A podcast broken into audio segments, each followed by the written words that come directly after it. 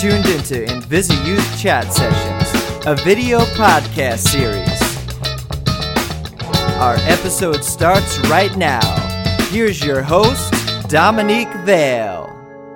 Hello, everyone, and welcome back to the Invisi Chat Sessions, where we can have you check in for your dose of stigma breaking, humor filling, empowerment building, life hacks, and motivation tips for all of the medically adultish people in your life. I'm Dominique Vale, the founder of Invisi Youth, and today is season two, episode 21 of the Chat Sessions. So if you are watching us on our YouTube channel, you can see that we're in a little bit of a new home. We, um, with our lovely family at Gotham Podcast, we now have a new home in Midtown, so you get to see a new set. Make sure if you are listening to our podcast, check out our YouTube channel, give it a subscribe, and then you'll get to see not only this wonderful new set of ours, but you'll get to see our wonderful guest that's on today. So I'm going to fully introduce her, and I'm so excited to have her on the show today because she's not only made a pretty incredible name for herself in the activism, social media world, and chronic illness community, but she's also a very dear friend of mine and has been such a supporter of Invisi Youth the past couple years that we've known each other, Miss Haley Grip. So, Haley is an anti bullying and disability advocate and has used her experiences of having Tourette's syndrome, along with her past experiences of being an actress and a print model, to bring a voice and a face to the health community, and especially for us, a close one to my heart, the invisible illness community. And I like to say that Haley's resume is pretty impressive. I'm only listing a few things that Haley's done, and it's pretty epic. She has been featured in news outlets like Yahoo News and BuzzFeed, lobbying with senators on Capitol Hill while playing a prominent role in updating and revising education laws like the IDEA Act and the CARE Bill, and helping to launch a female vegan lifestyle website called Girls Who Eat Plants.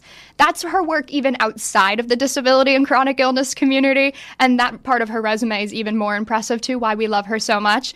Haley has collaborated with people like Dr. Raj, who's on the hit TV series The Doctors, and was able to release an ebook with him. She also is in development of her own nonprofit, which will get to feature social media workshops for those with disabilities in order to use that space creatively and positively and empoweringly for them. And this past June, Haley also hosted a health and wellness weekend that was during Tourette Syndrome Awareness Month as well. And it featured so many amazing things. Some of them were crystal healing classes, yoga classes, cardio sessions. She also had a panel of guest experts and celebs talking about self love.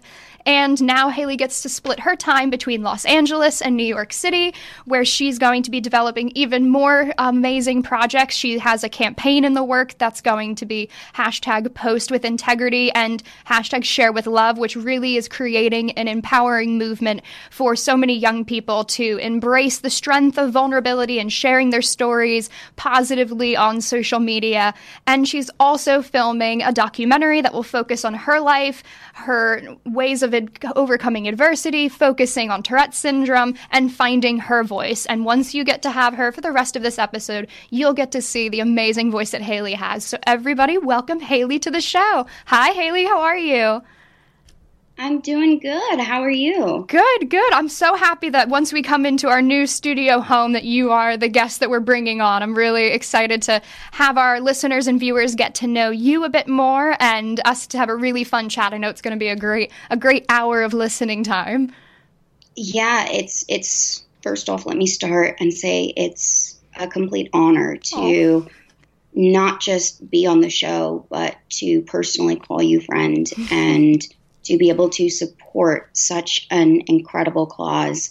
I think that at the end of the day, it's not about resumes or credit or whatnot, but the actual impact we make. And that's one thing I truly admire about you is you see that very clearly. Is the thing that matters most is the impact you're making. Oh, thank you. Well, how about we make an hour of impact together? It'll be twice as much, twice as fun, and a full girl boss lady moment for the two of us together. Uh, yes, please. Hashtag what, like boss babes? There we go. Well, we're putting that in right when this episode comes out. That's going to be right in our Instagram caption. There we go.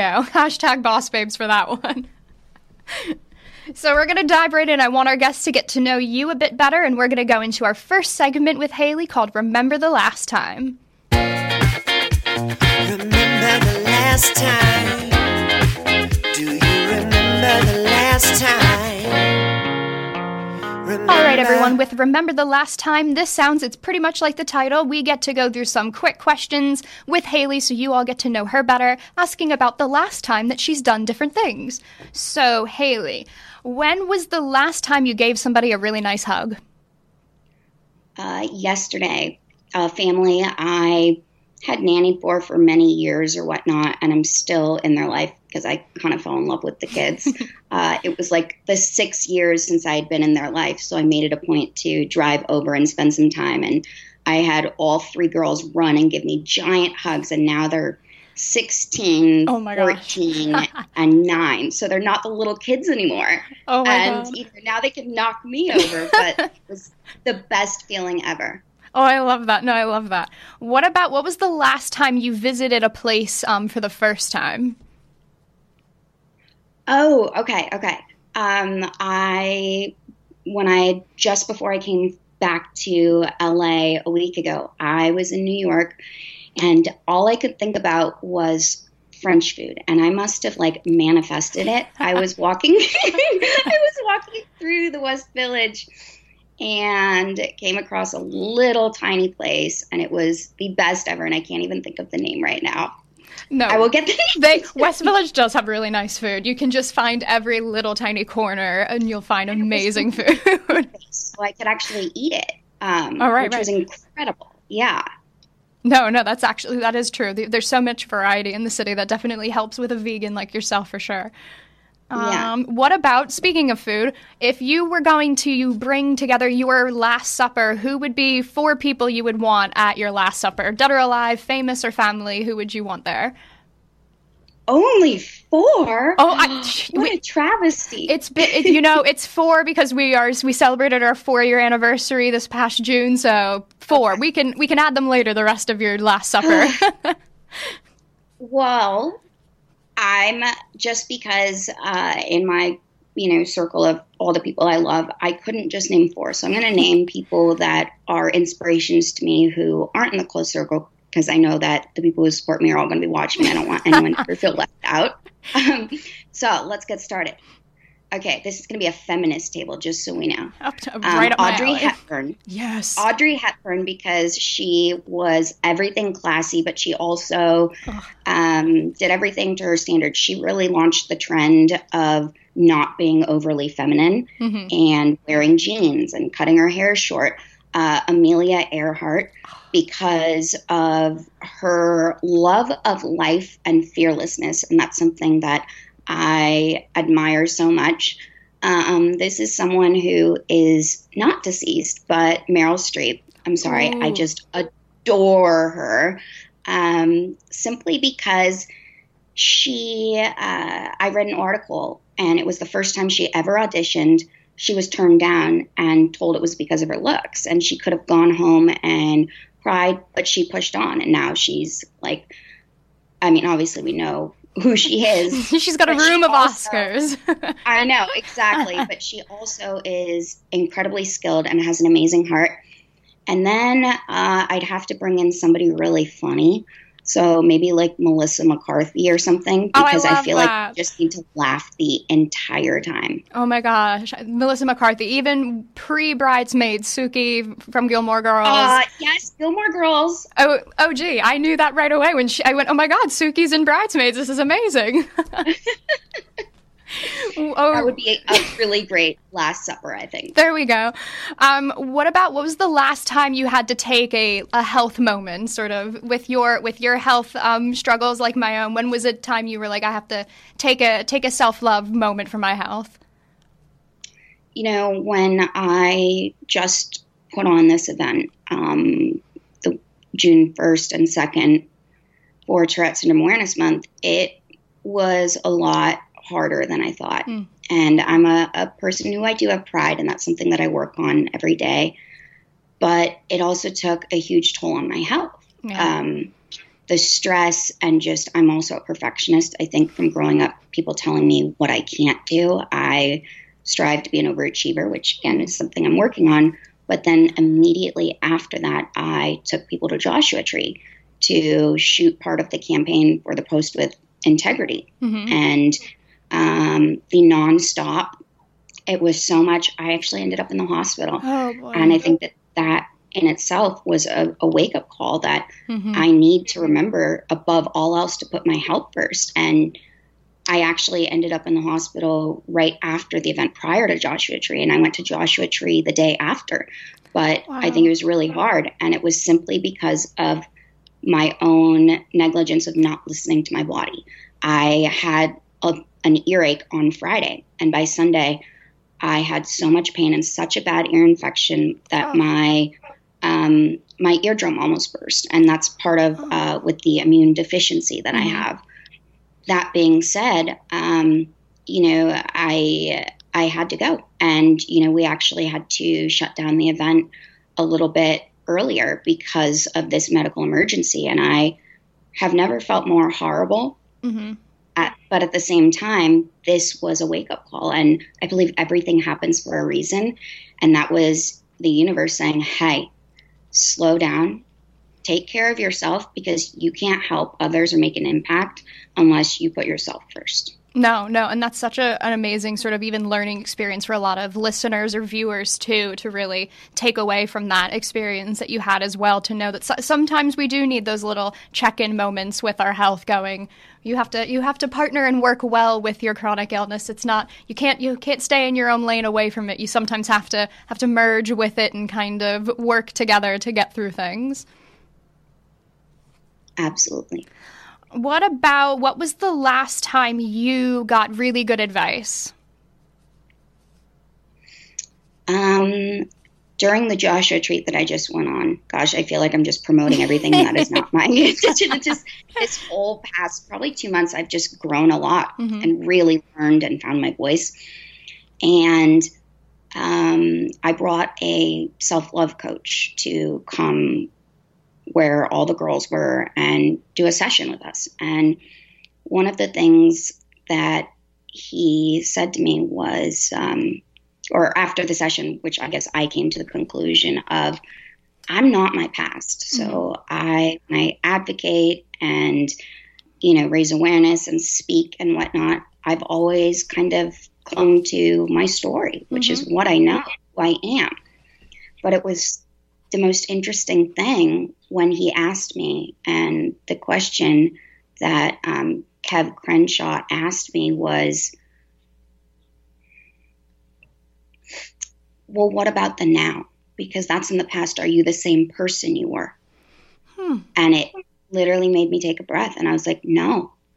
And now I, I look back and I realize that when I shared my story, I always spoke about it in the past tense. And for me, I still struggle with Tourette's because it comes and goes. It may not look like I'm ticking right now because I'm holding it in, but I'm also holding in the OCD, the ADHD, the anxiety. You just can't tell because I've had to train myself. Yeah.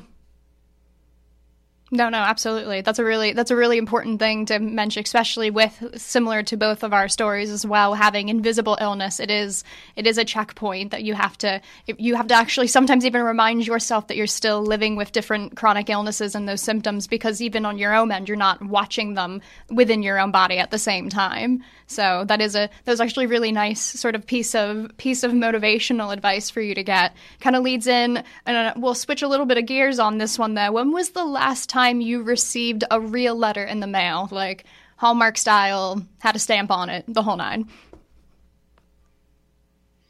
Oh, okay. Um, I received a thank you note from a dear friend, um, Tracy, and she is the founder of Tracy's Paws. And myself and my dog Stitch are huge supporters, and she helps out um, a ton of animal shelters and helps with adoptions. And she actually sent me a thank you note, just thanking me for you know posting about her things and coming out and supporting. And it was just her saying, you know, just you being there and whatnot makes all the difference. And then it kind of made me realize that it's the same for me how truly grateful I am for the people that support me in my journey.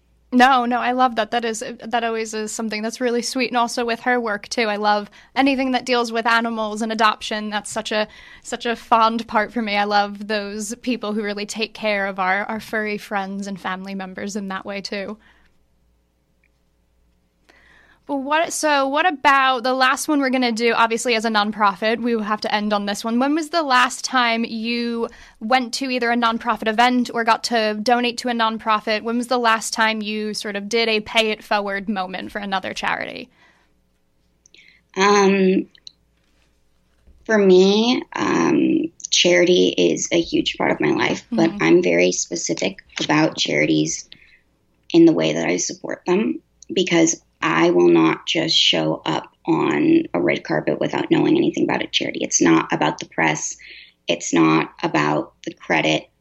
Um, I actually like to be involved. And yeah. one thing that I supported recently was um, the Beastly Ball at the Los Angeles Zoo because they have one of the best rehabilitation and or programs in the country, and they um, they really go above and beyond in helping animals. So if you think of those news stories where you hear about people with tigers in their backyard and you mm. wonder, well, where do they end up?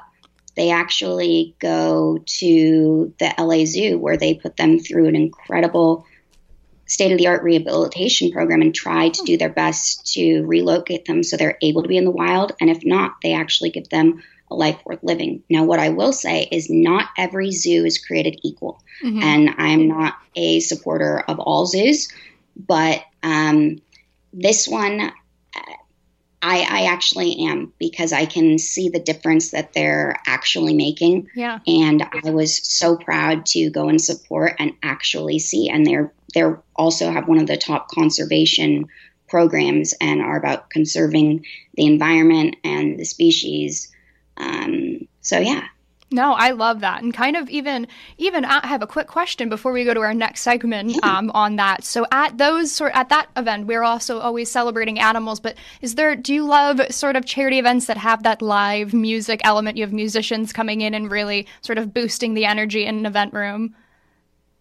Yes, there is nothing more wonderful than live music and really getting to you know hear people put their heart and soul in it no, I love that. And kind of making a quick little segue into a music conversation, which is why I brought it up to Haley. I wanted to make sure that we thanked one of our amazing charitable sponsors. You guys on our social media have seen that they've done music recitals and donations for our nonprofit over the years.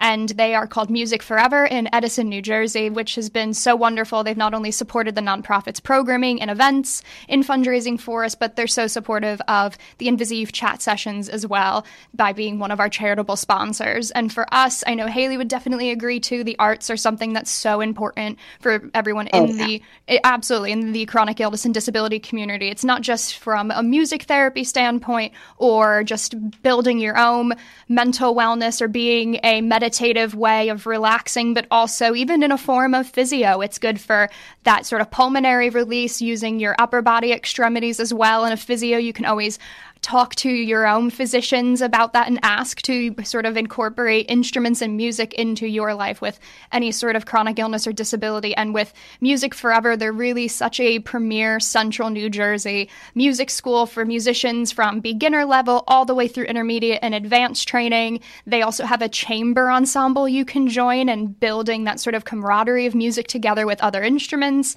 And their range of highly qualified teachers, these are musicians that have been going to school and have university degrees and are musicians on their own outside and have done a lot of training to be high quality music teachers. So you get personalized instrumental or voice lessons one on one, and it ranges from the traditional guitars, drums, vocal lessons, pianos, and saxophone, all the way to flutes, ukuleles, violins, cellos, bassoons. It's such a large range at Music Forever. And if you need a little TLC for an instrument you already own, they have some amazing expert technicians who have over 50 years of experience. So you are going to get some real amazing TLC on your instruments you own or renting an instrument from them too. So we want to make sure you're going to be seeing some graphics and information popping up on the screen now. Um, you're going to have their link below as well, musicforevernj.com. Definitely make sure to reach out to them for all of your music lover needs. They have a Facebook page. Again, that's musicforevernj.com.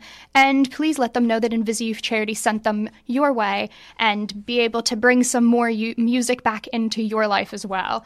So, something that music is able to do, and I know Haley would agree with that as well, is bring a lot of motivation and empowerment. So, our next segment with Haley is going to be empowerment with laughter. Ooh, ooh, okay, I'm really excited. I love to laugh. Empower with laughter. With Empowerment with Laughter, this is one of my personal favorite segments, and Haley just jumped up and down for this one, so I'm really excited.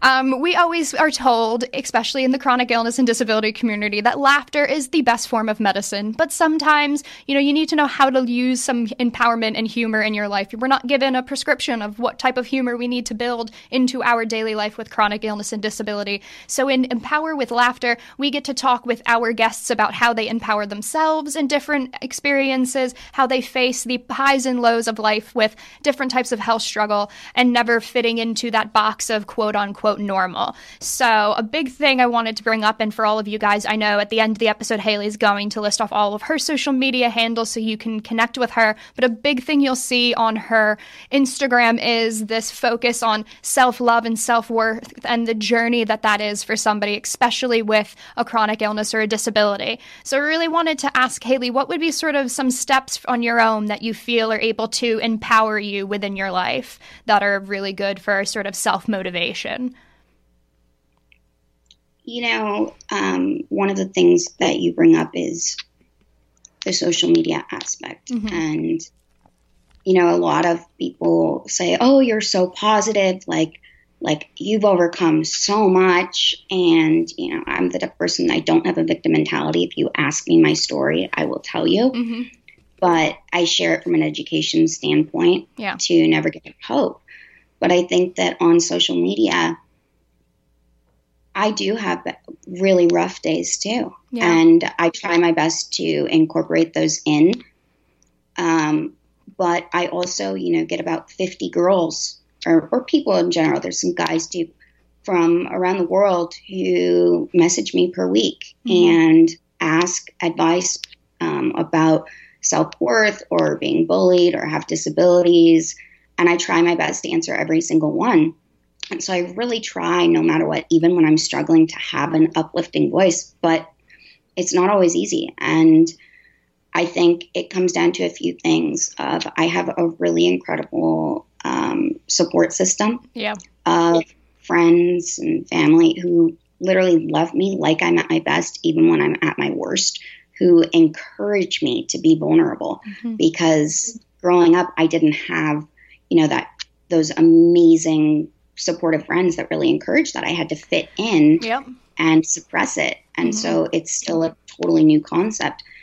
But I think that in dealing with any kind of disability or chronic illness, it really does affect not just our self worth, but how we see ourselves as a person. And I really try to start my day every day by looking in the mirror and saying three things I love about myself and three things I'm grateful for. I love and that. The the last thing that I can also say is I think that in, you know, feeling good about ourselves, it also means physically taking care of ourselves. Mm-hmm. So eating what's going to make you feel good. Um, I still, I'm not going to lie when I say that my secret vice is Oreos. I love they it. are vegan.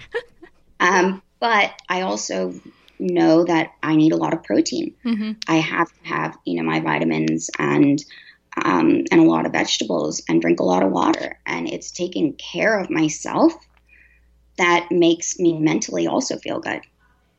Yeah, no, that's really that's critical. And I love a point that you made in the beginning too is that it is a, a journey with empowering yourself and having that self-love. And that's sort of a big tip that I wanted to even reinforce on your end is that if you have bad days, it doesn't mean that all of the positive days and the days you were confident and felt motivated and worked hard on your health and your work and friendships, it doesn't mean if you have one bad day, medically or personally, that it's a complete setback in your self-love and your self-worth. That that's a big thing a lot of people will say is, well, I had a bad week or my health's been really crazy and I'm I'm just having a really hard time this past month. But it is like you said, knowing that every day is different and knowing that you're still moving forward, even if you have days where you sort of are not feeling your best, it's not that's not the definition of your entire journey with a chronic illness or a disability. Is it is sort of a an evolution all the time.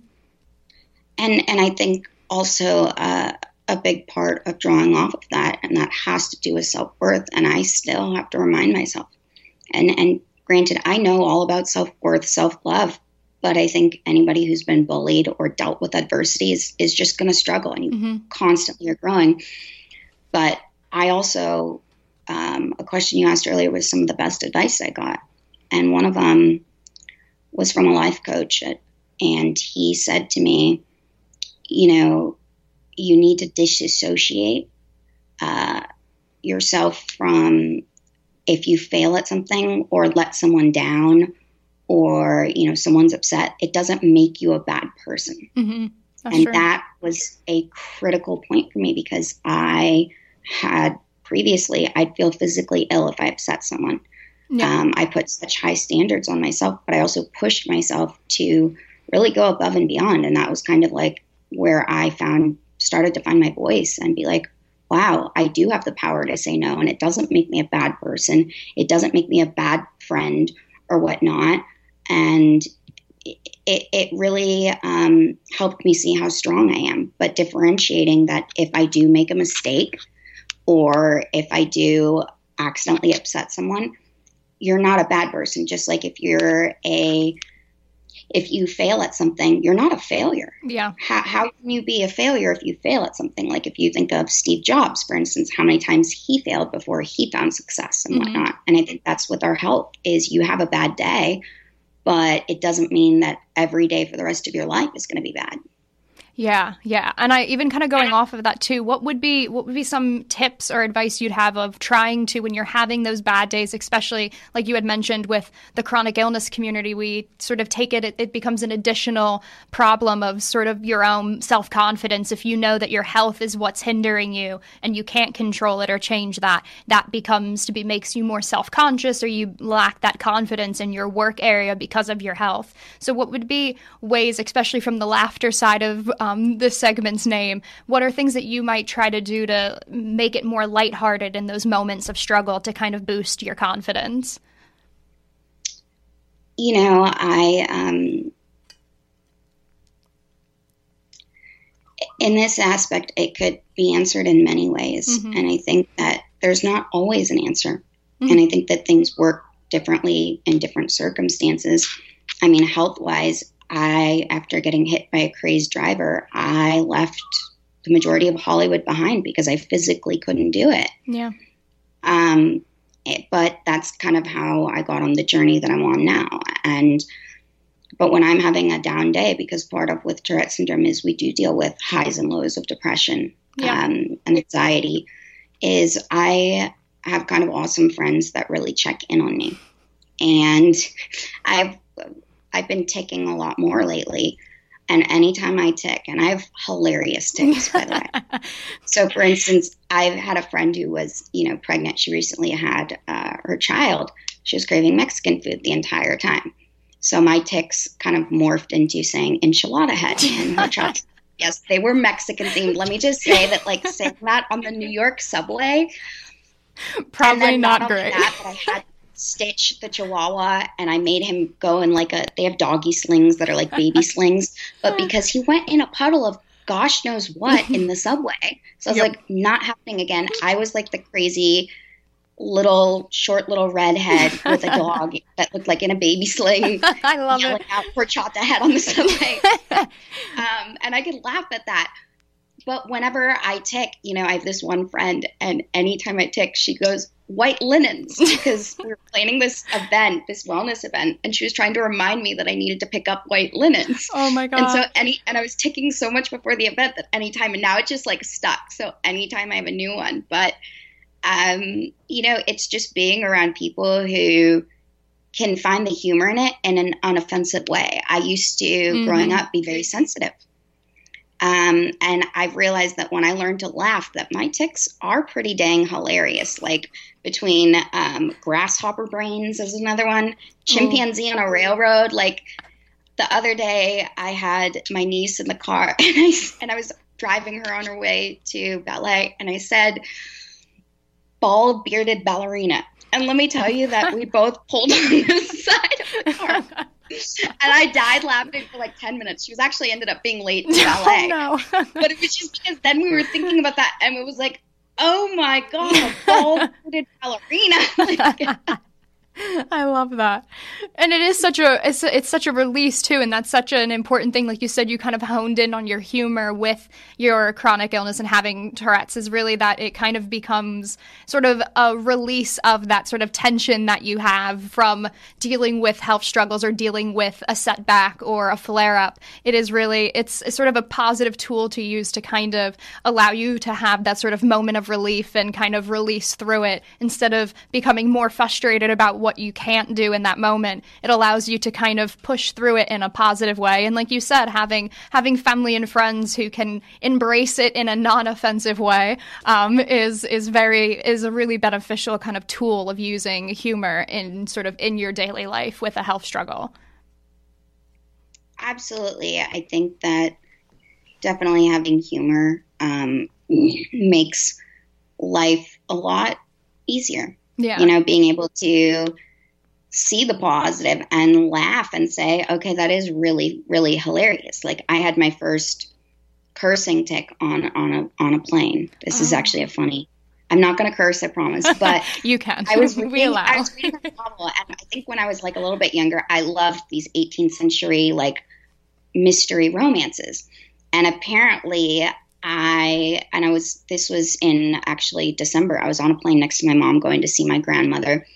And I was like, and apparently I was reading my book and I didn't even realize. And I go, You're a blank. and, and I'm reading. And my mother is like this written on. I'm still reading. And then about a minute and a half later, I go, You're a blank. Oh my God, no. just said. And I go, I didn't say anything. Leave me alone. I'm reading. and she goes, oh my God, you just had your first cursing tic. I go, no, I didn't. She goes, and I go, wait, what was it? And then she says what it was. And I go, oh, well, what'd you think the first time I saw it? And she goes, well, I knew that you used to like these like mystery romances. So I thought you were just like reading about reading a quote in the book. doesn't end up with. no, I love that. No, that's really that's really I love that the, even especially from a family perspective because it is sort of they are the the sort of the the sort of people who have to watch as well what you go through. So allowing them to kind of have a have a role and have that humor in your health journey is is is really important. And kind of another question I wanted to ask sort of to end the segment on was a lot of the work that you do and I know this is something we've talked about quite a bit. I've talked about it on the show with my own health journey is that um, when you're surrounded by healthier able-bodied people especially in your work of going to events and going to um, others sort of red carpets and doing branding work with um, brands that you partner with, you're really surrounded by healthy and able-bodied people. So, what are what would be sort of your advice for other young people and tips that you would have to sort of become more empowered personally um, when they're surrounded by people who don't have chronic illness connections that they can see right away, so they don't have that immediate understanding of experiences that you would go through? That's a really great question, and I commend you for asking it because nobody's actually asked me that before. And this is what the InvisiYouth Chat Sessions is all about: groundbreaking questions. but I think that that question is so important because mm-hmm. I think a lot of people don't realize is like, for instance, um, you know, there were nights where a good amount of the people involved who were either involved with the event or the campaign or whatnot would be celebratory drinking. Mm-hmm. And I knew that I couldn't. And I, I do. I'll have a glass of wine or whatnot here and there. I'm going to be uh, 26 in August. Um, so I am. Let's just make that clear. Like, we are of age. of age. But of knowing my body and also knowing that, you know, sometimes people would stay out later and I'd go home when I needed to. And that happened like recently as I was out with a friend and I was like, I got to go home. I need, I need to rest. But also, when I'm around at these events, I think people don't understand, um, you know, part of what I have is also social anxiety, which is Yeah. extremely humorous at how outgoing I am. Yeah. But it takes a lot out of me. And it also takes a lot out of me to try to hold in my tics and to, you know, be that person. And I think over the last few years, I've become a very private person who really craves my sanctuary at home. I used to be like that person who just thrived on being with others. And I do. I love being around people. But to me, I have learned to enjoy the quiet. Yeah. Um, and I think that that is really important for anyone is to know when you know you need that rest, even mentally. Sometimes you know, and a friend gave a term for it yesterday, and she said, you know, it's called a mind vacation. Ooh, and like sometimes we can get so overwhelmed or filled with anxiety, or our brain is just filled to the brim, and then you know we kind of get brain fog. Yeah. Story of my because- life. Yeah, because we're constantly taking in, Yeah. but we aren't taking that step back to completely decompress. So I listen to uh, not meditation music, but actually rainfall like music, Mm. like what they put on for babies. It's funny. and I actually just kind of lay there and I have my headphones in and I, you know, make sure the temperature in the room is, is low. So I have like a fan or the air conditioner. And um, I try to relax and I try to do that at least once a day for 30 minutes and just decompress. And then I come back more focused, more revitalized. Sometimes when I actually take a nap, then I wake up tired um, because my body is someone who needs more sleep. Yeah. And so when I'm like deprived and I set an alarm, that doesn't always work. But just taking that mental break really does help. Yeah, and even sort of even going off of that too, when you're talking about that mind vacation, which I love. Even on the other end, people think that meditation is such a hard skill to learn, and it's something that took me many, many years to do. Um, but there's such short meditation that you can do that's even five minutes, not even five minutes. It's just sort of even a 90 second sort of meditation. Um, I know a big thing that I had actually um, told to me by one of our global brand leaders was, "Oh, you should listen to um, echoing of Stonehenge rocks." And I was like, Stonehenge rocks What? echoing. Yeah, so there's this whole there was this whole sort of backhanded um, scientific research done. Then they have it in YouTube. You can find sort of knocking echoes um, within Stonehenge and sort of the echoes of the rock, the sounds of it bouncing back and forth between the rocks in that unit in that circle. It sort of can lower your brain frequency and it goes into a calming state, even if you're just listening to it in a room. So I've had that a few times in, when I'm in the office and there's a lot going on and different time zones and different brand leaders and doing the chat sessions. And so, like you said, you need that mind vacation, but that sort of non-traditional way of I'll just put that on in the background and like you have you and toddlers have rain music, I have Stonehenge knocking. So so it both gives us mind vacations, but like you said, it is something it's just sort of a calming sound in the background that can really be great and especially it's something that people who are healthy and able-bodied can relate to going, "Oh yeah, I can meditate," or "Oh my god, I, I'm not I'm not able to calm my mind that way." It's something that a lot of able-bodied and healthy um, coworkers or family members can relate I know a big suggestion I always tell people is, "Hey, if you if you have bad days, you have to remind healthy and able-bodied people. A lot of times, something I've learned over the years professionally and in my friend circle and personal life is reminding people that just because my my bad days are more medical and they they are a lot, and probably if you we scaled them, they're a little more severe than other um, bad days. You have to remind other people as well that just be, we both have bad days. Mine just tend to be more requiring of a doctor or um, more medical assistance, where yours don't. But we both have bad days, and sort of reminding that in a humorous way to people who are healthy and able-bodied is there's a similarity here. Mine mine just require medical attention, and yours don't. Exactly. And I think that it, it's also just important to not be afraid to speak up Yeah, when you when you need it. And sometimes able bodies won't understand. And as someone who battles both neurological and you know chronic illnesses um, and things you know with my immune system, it, it's gonna happen. yeah, And I- I think that whether they, however they respond, is completely irrelevant. And we have to remember that is I could sit there all day and be jealous that they're able-bodied, or I could focus on myself and my own well-being. Yeah. And at the end of the day, what's going to be more beneficial to me?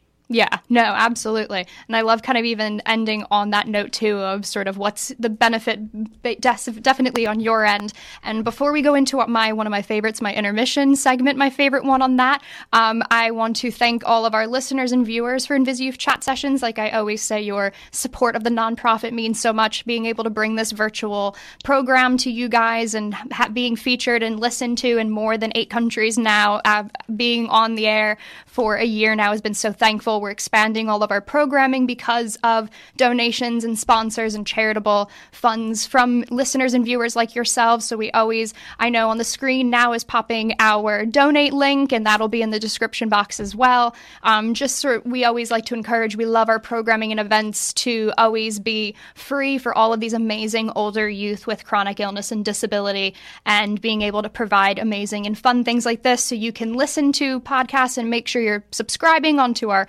iTunes and every podcast platform you're on, or subscribing to our YouTube channel as well. I am that everything in that regard means so much to us. And like I always say to all of you, it keeps all the lights on, and InvisiYouth Charity keeps trucking forward. So we want to thank you for that and any support you can always give in paying it forward and sharing this podcast series with all of your friends and family is so thankful. So what now that I shared a little thank you to all of you, I'm going to go into our intermission segment where it's one of my favorites. It is so that one time where I'm going to have Haley tell me a story. So that one time Okay. Um, just so you know, and, and you'll see when, we, when we're in person, the most random things ever happen to me. Everybody's always like, yeah, you just like, you need to like just like have a YouTube channel telling crazy things. You need to vlog. yes, I need to vlog. And then I'm like, well, then I need to learn how to edit. And I was like, where do I have the time for that? And they're like, oh, Instagram boyfriend. And I was like, mm oh my gosh, when they're at events, like the, the guys doing the different angles, I'm sorry, but I cannot. They're so supportive and I have so much respect for them. they also, have so much patience too. and so much patience, but I'm almost like, poor guy. or it just kind of makes me giggle a little bit. And so I'll bring a friend and they're my like Instagram girlfriend or something because I, I can't do that. And they're like just happy to go and like get the environment. But I guess my story um, is going to uh, it, it it's uh, it's kind of funny, and it involves my dog. So my dog has a um, a, a, boyfriend. Right on. And I know. No, my dog. Uh, his name is Stitch, and he's eight or no, he's six point eight pounds. Well, his boyfriend is a is a mastiff slash shepherd mix. Big boy. and, oh yeah, and it's 110 pounds, so over 100 pounds bigger. I love it. And I have, uh, I actually work like 10 hours a week, um, just because I love it, not because it pays the bills or whatnot, but doing autism behavioral intervention. Mm-hmm. And this is one of my clients, one of their dogs, and his name is Ziggy. and, you know, I tried to keep Stitch away from him, tried and tried and tried, okay? Stitch has become a little bit of this dog just loves Stitch and the, the meaner Stitch is, the more he loves him. Like, I just don't understand. I'm an anti-bullying advocate. I passed an anti-bullying law, and like, how do you feel when your baby is just horrible? and so he'll go, and this big dog will like have this giant bone that Stitch can't even lift, and Stitch will just like, I would say the snap his paws, but he doesn't snap. He just goes. and the dog will, will scoot over. Stitch will steal this giant bed where he doesn't even fit on like one sixth of it, oh, and have this oh, giant bone and won't even do anything but put one paw on it. and this dog just will give him whatever he wants. And it's the saddest thing because then the dog is sitting there like with his hand on his paws, but still with a smile, like little sad, and then just so happy that, you know, Stitch has it. But then it was actually the other day, it was really cute. And I came in and I saw that they were cuddled, but the dog had his paw over Stitch. Aww. And at first I thought that he was trapping Stitch, and I was like, oh my gosh. But then I just realized is Stitch gets really cold. And so. Stitch had was kind of shivering a little bit, but the dog was um, putting his paw, and I was like, okay, that's really, really cute. Tell me you took a photo of this. I did. I will so send it to you. Yes. It's the most adorable thing. And then, you know, it was really cute. And then, you know, they didn't know that I was like watching. I was being sneaky. I feel like I'm that helicopter parent in secret, like the covert helicopter parent. I love it. like the back of the movie theater when her kids are like tweens. but actually, they Stitch put his little head up on the dog. It was the grossest thing, and I had to give Stitch a bath fully with a mouthful of slobber. Oh. like this, and his whole head was drenched. It was like it was, it was adorable and disgusting at the same time. Oh my god, I love it. Stitch and Ziggy, they need a ship name. They need to have their own Instagram. I'm convinced that that's going to be do. Stitch's new Uh, Insta boyfriend. Stitch, Stitch and Ziggy, or like I always, I always, um, I, I used to say like, let's get stitchy with it, like let's get jiggy with it, but I could say like Oh my God. Stitch, get no, that that that sounds wrong. Never mind. I'm not even gonna We're going in a different direction than this show is required.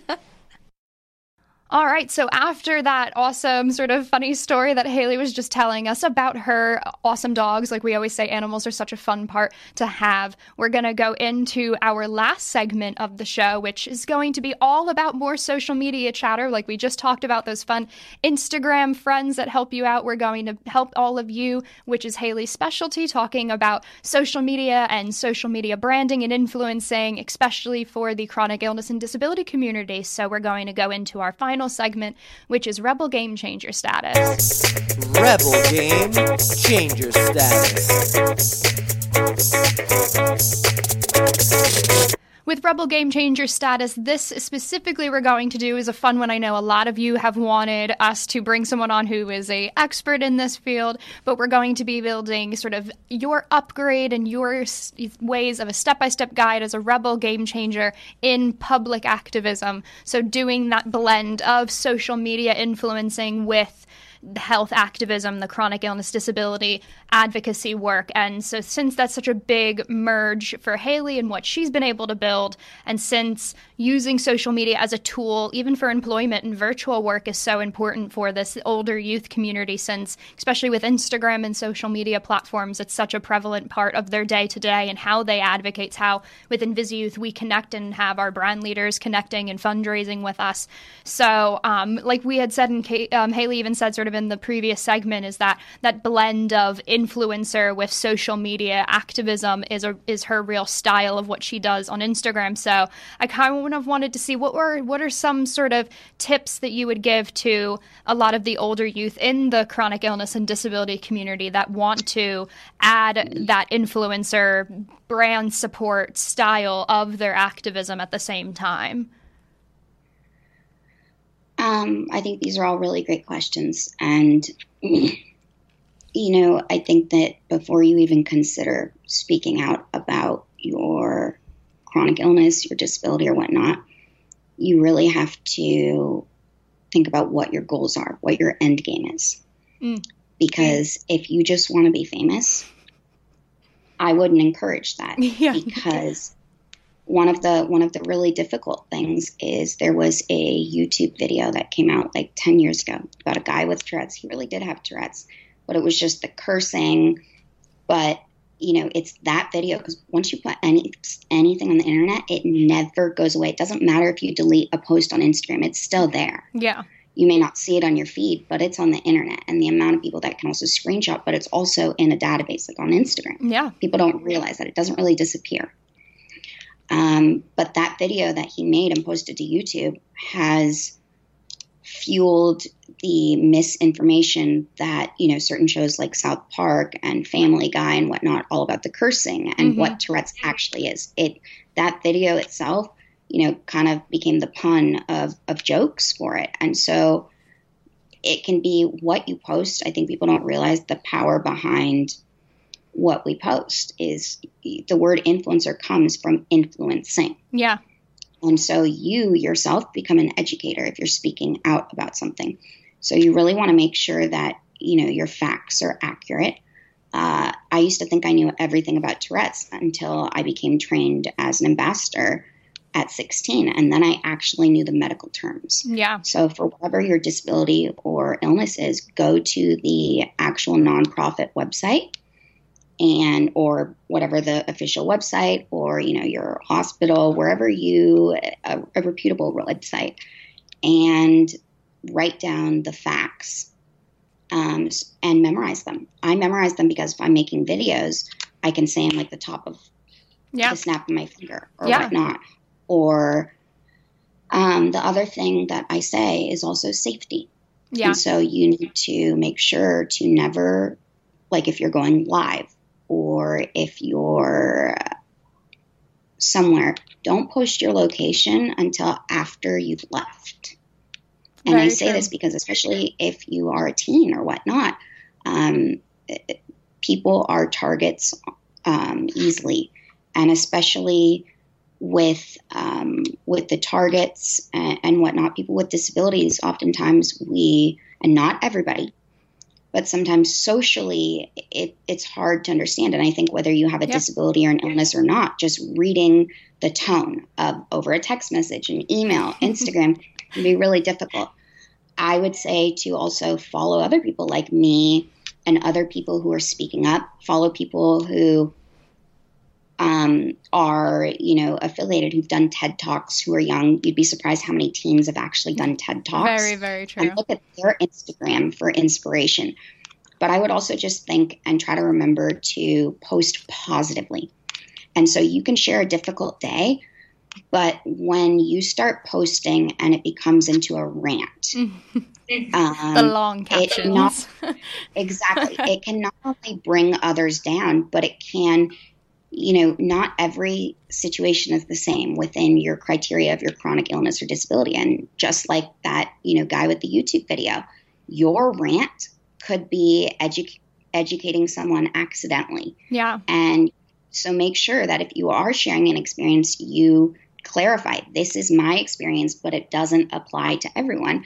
And also, I try to stay positive, and I can you can go through my Instagram and you can see that I do talk about days that are sometimes more difficult, but I always try to um, say that you know like something for an example would be you know even though today's difficult and i'm feeling lows i'm incredibly blessed to have amazing friends in my life Mhm. or i'd post a picture with my dog and say you know a lot of people don't realize how beneficial animals can be when you deal with a chronic illness Yeah.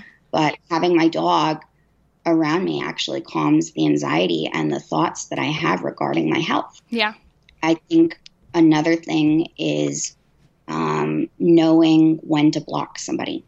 Because I think that when we ourselves suffer from an illness or a disability, we think we're experts, Yeah. which we are in our own way, but we are not professionals. And you need to always remember that unless you have a doctor or a degree, you know, something Yep. and you specialize in it.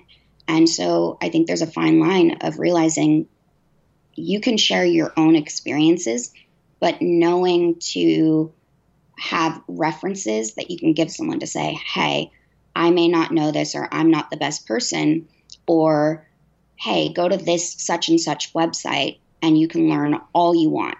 Also, another thing is to know it's okay to block people. And if people do a not so nice comment, don't just take down your post unless I would say, but always have like that friend who you can share a post with before you post it. You can either screenshot. I love to actually write my posts in my notes on my phone so I don't accidentally post it prematurely. And I either have like my sister, sometimes my mom too, if you feel comfortable with that.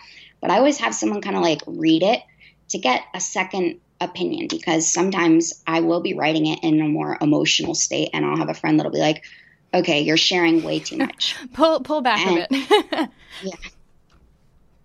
No, and I like. oh, like. I no- thought you were saying No, oh no, not you. Sorry, no. Pull back on your comments. Sorry. Oh my God. No, never mind.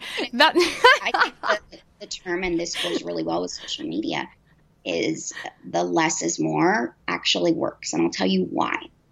When you share, and I'm not saying to not share or whatnot, but sometimes just sharing the main, kind of the main points. Yes, you can do your story, whatever, or whatnot, but that if you give them all of the information, they're not going to ask questions. I love when people ask questions because it gives me an opportunity to educate yeah.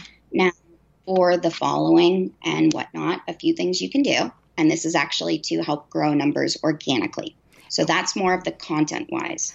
Take your notes um, out, guys. I'm like bullet pointing in my head mentally what Haley's saying. I, I there's like questions on this card, and she's just answering them without me.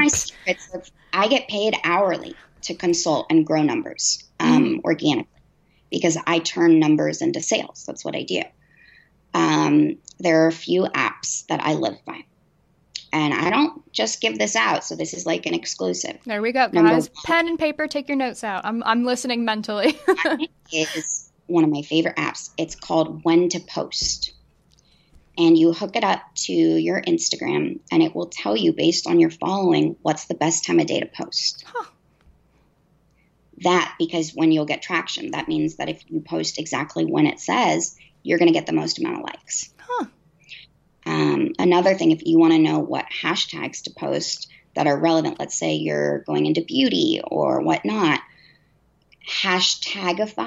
hashtagify.me, H A S H T A G I F Y dot me, um, and type in your keyword, and it'll give you about 10 other words that are similar. Um, Taking out the notepad for people on YouTube. now, before you even consider doing those, search that hashtag on Instagram, and you want that hashtag to have between 50,000 and 500,000 um, hashtags. So you don't want it under that, or you're not going to get any traction. Um, the other thing, and this is a huge thing that people don't know, is right when you post, make and I like to do this and I do it with friends. Uh, we kind of like have a time of day usually where we post or we text each other like five minutes before we're going to post. Mm-hmm. And this is how you're going to get your post to get seen and get it to rise really fast to the top. That means that on your Explore tab or your home screen, that's what's going to pop up on your followers. Hmm. And Instagram has changed the algorithm so that all of these things that pop up aren't normally seen. Um, you only see about I think it's like 30% of who you follow now. And this is the same people. So if you want to get in that home screen, what you do is within the first 60 seconds, and I know that's tough, um, you get your friends to comment right when you post, but it has to be ah. four words or more, or it does not show up on the algorithm. They don't teach you this. Um, so that means if you're doing a giveaway and you're saying, oh, like and follow this, uh-uh and that's because you won't show up you won't get very many what you have to do is ask them a question because usually when you ask them a question like okay let's say you're advertising candy um, or not advertising but you're doing a giveaway for candy like yeah. what's your favorite or what flavor would you love to win um, or and and who would you like to share it with or where would you like to eat it because then they're going to say like oh grape at and at the beach grape and at the beach. That's five. That's going to hit your algorithm. Huh. Um, so you have to do that. But also, just like on the regular posts, the most comments and likes you can get within the first 60 seconds, I think you could do it technically in the first two minutes, is what's going to push it. So sometimes that can be beneficial. Like if, let's say, you have two pages on Instagram, you immediately go and like it with the other page and comment. So you have to like oh. and comment. So you tell your friends to like whatever you posted and comment with more than four words, and that's going to push it up. Um, I a few other apps that I like to use. If you're ever making a flyer or want to make something really pretty for your Instagram story, just aesthetically pleasing, um, I use Canva. Oh, Canva is our favorite thing in the world. it's like being a graphic designer without being a graphic designer. Preach, my favorite um, thing. another thing that I use, if you look at my Instagram, I have a white square around it, which makes it really aesthetically pleasing. Yeah. And um, that's called InstaSize. And that means that if you look at a lot of influencers or people in brands, they're all very light colored. And it's yeah. because it flows. But I'm able to kind of mix in a little bit darker because I have that white background. Oh, okay. Um, another thing that I will oftentimes, um, and and it just once again, it just kind of depends. Like uh, for videos and whatnot, I will also use InstaSize. So I, if if I want a square, because a video taken on a phone is going to be a rectangle. Yeah. I'll post it on Instagram really quickly and remove it just so it's in the square mode, then do it on InstaSize. And that's how I get it. Oh. Um, also, if you want to continue to grow your traction and whatnot, you need to be active on your stories. And mm. that means that every day you should have at least five to six stories, and at least one to two of them should actually be your face or you talking because when you go to a Instagram page or whatnot, like when people go to mine, I always consciously ask myself before I post, what are they getting out of my page? True. And so the answer to that is empowerment, positivity, hope. And so if people are going to your page, how are you benefiting them? How are you impacting them? Because if you can't answer that question, they're not going to stay. Yeah. And also, you could have a ton of niches. Stick to one first master that. I always like to also do, um, I call them my 10 super fans. Doesn't matter whether you're a celebrity, a blogger, or whatnot. That means that I have a list of the 10 people who constantly always tag or support or whatnot. Very true. And I always try to pay it forward and res- and always or or try to go and like their stuff at least once or twice a week go in and comment. I know, you know, who they are as a person, so I know them by name because those are the people who are going to constantly comment and continuously support you. And I will sometimes even do shout outs for them like, "Hey, thanks so much to such and such who's always so supportive of my journey because it just makes them feel special." Or what I really do to really say thank you, and sometimes I'll do this for new new followers, especially if I see like, oh, somebody with a disability who's been bullied just followed me.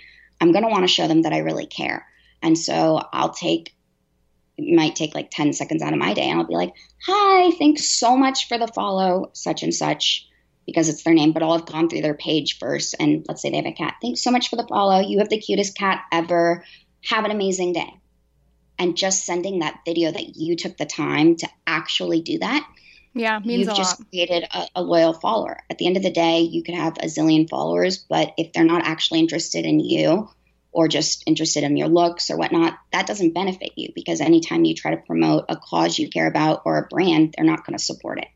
Yeah, even kind of um, taking it one step further, kind of like ending it on this note with the uh, this segment, um, kind of taking it one step into a lot of what the big thing we'll always get, especially in the young people that we work with who are bloggers that have chronic illness and disability, and that's very much in the forefront of their social media um, activism that they do. It's it's very much part of their narrative. Like you said, they've found that niche, um, but we'll always get from a lot of them saying they feel very nervous about even having brand support because they say, well, I, I have a physical disability or a chronic illness, or I talk about my health quite a bit. I don't know how brands would want to work with me or which brands I should want to work with. So, even kind of ending it on that note, what would be mm-hmm. sort of your sort of game changer advice of what you would suggest to young people in that um, chronic illness and disability community that want to have take that social media partnership to the next level? Absolutely. Um, first of all, as someone who I don't just work in social media, I work in within branding, mm-hmm. and I'm a I work in brand strategy, and so I'm very much up on what's trending, what's popular, and you'd be surprised at how many brands want to work with people with disabilities, with illnesses, and whatnot. If you look at campaigns for Nike, mm-hmm. Puma, um, L'Oreal, CoverGirl, they're all using it because diversity and different is becoming more acceptable. It's becoming in. Yeah. And that in itself is really awesome. But I think if you're self conscious about working with a brand, I think most people would expect me to say, well, just do it and raise awareness. Absolutely not. I say at the end of the day, do what you feel comfortable with because you don't have an obligation to educate others. Just because you speak publicly about your disability, that's not all you have to speak about. And I think I want to end this in saying, you know, and when people follow me on my social media, they see I am a foodie. I love healthy food. I have pictures of my dog. I love to travel. I like fashion. I my I have Tourette's, but that's not like everything mm-hmm. I have. Like that's not who I am. And I think just staying true to who you are, but not being drowned out, being like, oh, I got a following because I spoke out about whatever I'm going through. But that that doesn't define you. That doesn't define your social media. People want to know. Hey, Hayley, you're you're covering your mic. Oh, there we go. oh my gosh, I do that on my phone. Oh yeah, I did because I was with you in the. I have a thing where I just cover mics on phones and I was. I have headphones in. I'm going. Am I losing sound or is Hayley covering? no, Um, but I lo- I love that you said that too. Is knowing when knowing that you that it's it's such a multifaceted. Even if in every post you have on social media, especially for a lot of the older youth we work with, they every post they have has a relation to their health. But like you said, that's one part of the many parts. You can talk about your health in every post, but it could be you and what you're wearing that day and mention your health, or the your pet that you're with and mention your health, and it fe- feeds in. And I know a big thing that we always say of brands that support us and sp- cha- are charitable sponsors to us and i know this relays to you too it's brands that we see them doing that push for diversity and inclusivity but it's also brands and connections and other social media influencers and activists that are very much followed by your own community. If you're seeing that they're followed by my friends plus 167 other followers you see that relationship and then that kind of can boost your confidence going. I could bring something to a relationship and i like this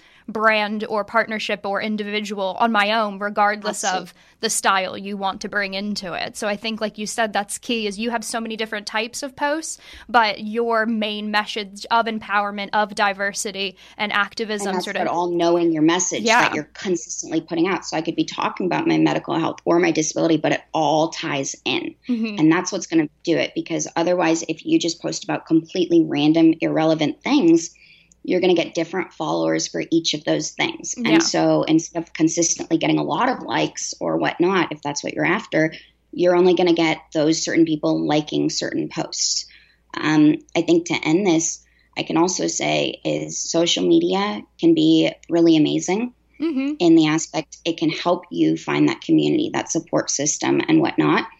But social media is something where I also encourage people live in the real life. I work in social media, and anytime I'm out with friends for lunch or whatnot, I'll take a picture of it. My phone goes away. yeah And I think to just remember to not get lost in it. And especially when you start to gain traction, it can become intoxicating. hmm And I've been through those phases. And like when I don't have my phone, I'm like, where's my phone? Where's my phone? Where's my phone?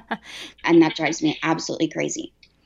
No, and I love the speak sort of like ending ironically on taking being truthful and transparent with social media kind of ends our ends the episode where I'm going to then ask um, Hayley to tell everyone where they can find you on this amazing social media platforms that you're on, so we can have all of our listeners and viewers get to find you and see all the great activism that you're doing. Absolutely. I uh, can be found on Instagram and it's at it's Hayley Gripp, I T S H A Y L E Y G R I P P. Um, my Post with Integrity campaign is at Post with Integrity. And then I think by the time this airs, because it's almost about to launch, uh, my official website, which is going to be www.hayleygripp.com hmm and um, I'd say reach out to me or whatnot. I do my best to respond. Um, I love to answer questions, and I'm here to support or give guidance to anybody in need. Yeah, I mean, we, Hayley and I, and Hayley's um, support of InvisiYouth came through our Instagram page. So if It you can, you can find Hayley on social media. And like I always tell everyone, you can find InvisiYouth on our website, invisiyouthcharity.com, or on our social media platforms, which is Twitter, Facebook, and Instagram at InvisiYouth. And as always, you can subscribe and comment, give thumbs up, five stars, everything on our video podcast series. You can find us on YouTube at InvisiYouth Charity and on pretty much every podcast platform at the InvisiYouth Chat Session. So iTunes, Google Play, Spotify, iHeartRadio, Stitcher, the whole the whole gamut of podcasts. So I want to thank everybody for taking the time to listen and watch this episode. I especially want to thank Hayley for being our guest. And um, we will get to speak to all of you guys again soon. Bye. Bye. Thank you.